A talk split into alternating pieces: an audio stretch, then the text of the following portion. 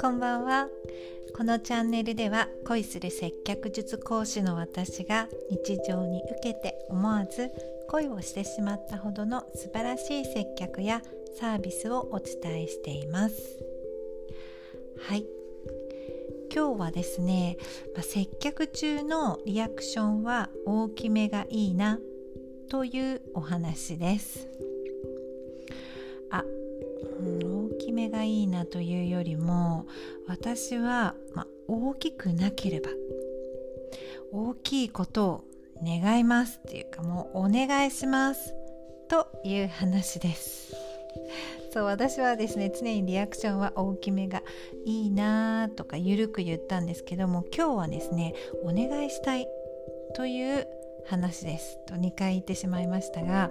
え先週頭にですね、えーちょうど1週間前に、えー、この春から一緒にお仕事をする、まあ、私を雇ってくださる方業務委託で雇ってくれるという方とこうオンラインミーティングをしたんですね。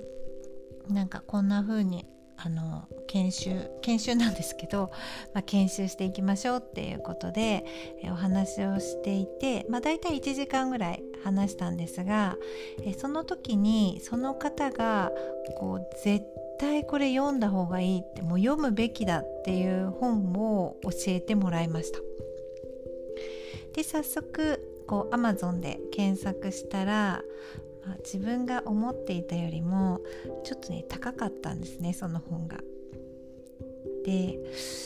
まあ、そういう時はですねあメルカリっていうふうに思いついて、まあ、メルカリで探したら、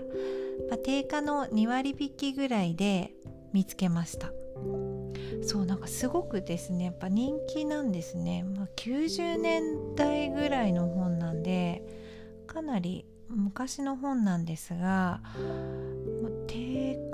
ほぼ定価ぐらいで売っている人もいてだいたいみんな 2, 2割引きぐらいですかね。1割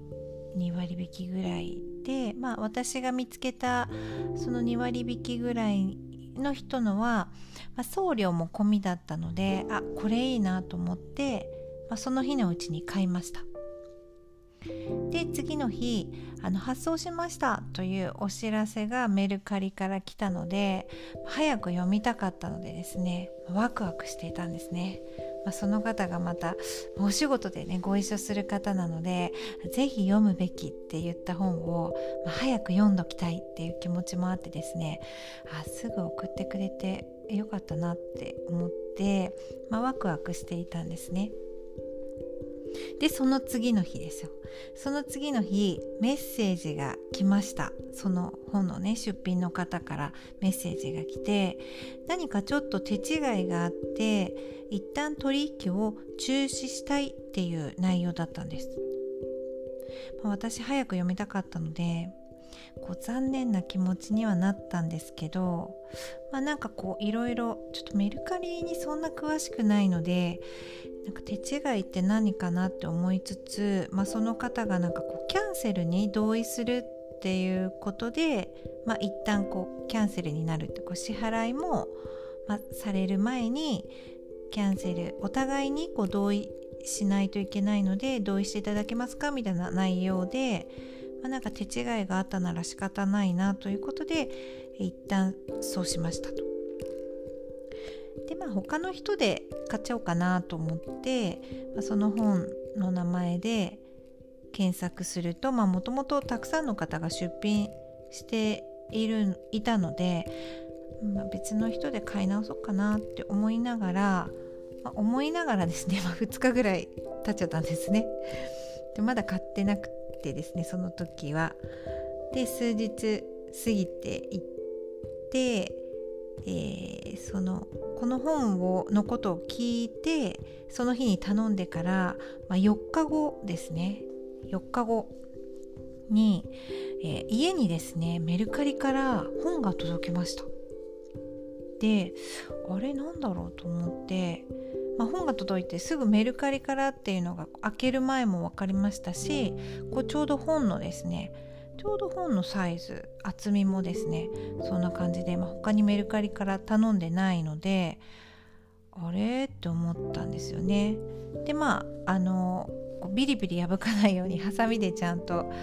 あのこう開けてで出してみたら、こう知らない本が入っていてこうどうやら他の人が注文した本を私に発送してしまったのかなと思って、まあ、テレコになっちゃってんのかなと思ったんですね。それで、まあ、どうしようって思ってでメルカリってその一回そささっきっていうかその数日前にあのキャンセルに同意したのでこうもうメッセージのやり取りができなくなってしまってその私のところに本が届いたことをその方に伝えることができないなと思っていたんですけどなんかそういえばメッセージのやり取りのところに、ままた本を出品し直すのでよかったらまた注文してくださいみたいなことが書いてあったなという気がしてでその方のお名前がひらがなの3文字で、まあ、簡単で覚えやすかったこともありこうすぐですね見つけることができました。でそこでメッセージを送ってでなんか私の家にですねあの本が届きましたけれどもこれはどうしたらいいのでしょうかっていうことをお伝えすることができたんです。大変お待たせいたしました。今日のお話すごい前置きが長くなりましたが、えリアクションは大きくてか大きい方がいいなっていうお話なんですがこれがですね対面でもそうなんですけどテキストでも、まあ、テキストだからこそですねそうしてほしいという強い思いがこのですねことを機に芽生えましたので、えー、このお話なんですけどまあ、その方にですね私のところに届いた本をどうしましょうかとメッセージをしたんですね。そうさっきしたって言いましたね。2回言っちゃいましたまた。でそのお返事がなんかこうクリックポストかレターパックで送り返してください。住所は、まあ、私のその方の住所はこうその再出品したその本を買い直してくれたらこうコメント欄がまたこう出てきますのでそこに私の住所を書きますのでという内容だったんですね。で当然「すみません」という言葉はあったんですがなんかちょっとイラッとしてしまってでまずクリックポストって何だろうって思って 検索してでまあレターパックはね分かりますよね。さすがにねそれはあのレターパックでしょって分かるんですけど、まあ、クリックポストとレターパックは郵便局でなんか送るもの郵便局で買える、まあ、レターパックコンビニでもありましたかね。まあいいんです。とにかく郵便局に行かなくちゃいけないのかっていうふうに思ってですねまあ、行く時間は別にあるんですけど 時間はたっぷりあるんですがでもなんだかちょっとなんか尺に触ってしまってでお返事は「分かりました。近くのコンビニから送りますね」というメッセージをしてでまあその方から結局その本を買うことでそれをこう返せるので、まあ、もちろん本を買ってでコンビニから送りますと。そのお願いされたその郵便局で送る方法じゃなくて近所のこコンビニから送ります。とだけメッセージをして、まあ、これで完了っていうことなんですが、まあ、明日ですねコンビニから着払いで、えー、滞りなく配送する予定ですが、まあ、文章で感情って伝わりにくいと思うんですけどまあ、その方もちょっとごめんなさいって申し訳ない気持ちだったかもしれませんがそこはですねリアクションは大きめに。リアクションってまあテキストですから例えば「わー」みたいなのとかですね。なんかすすすすみませんみたいな。なんかそういう感じをしてくれるとですね私は多分明日朝一で郵便局に行ったのになぁとちょっと思いました、あ、郵便局とかの方がね利用した方が安いですからね。まあそれは置いといて、ま、言葉でですねお伝えできれば対面の場合は語尾を上げたり下げたりとかですね。あと、ま、表情とかで気持ちは伝わりますが、まあ、字でも伝えることはできるんじゃないか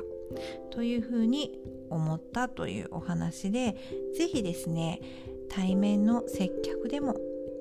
こうテキスト、まあ、メールとかお手紙でもちょっとリアクション大きめな感じを伝えられるといいなというお話でした。はい。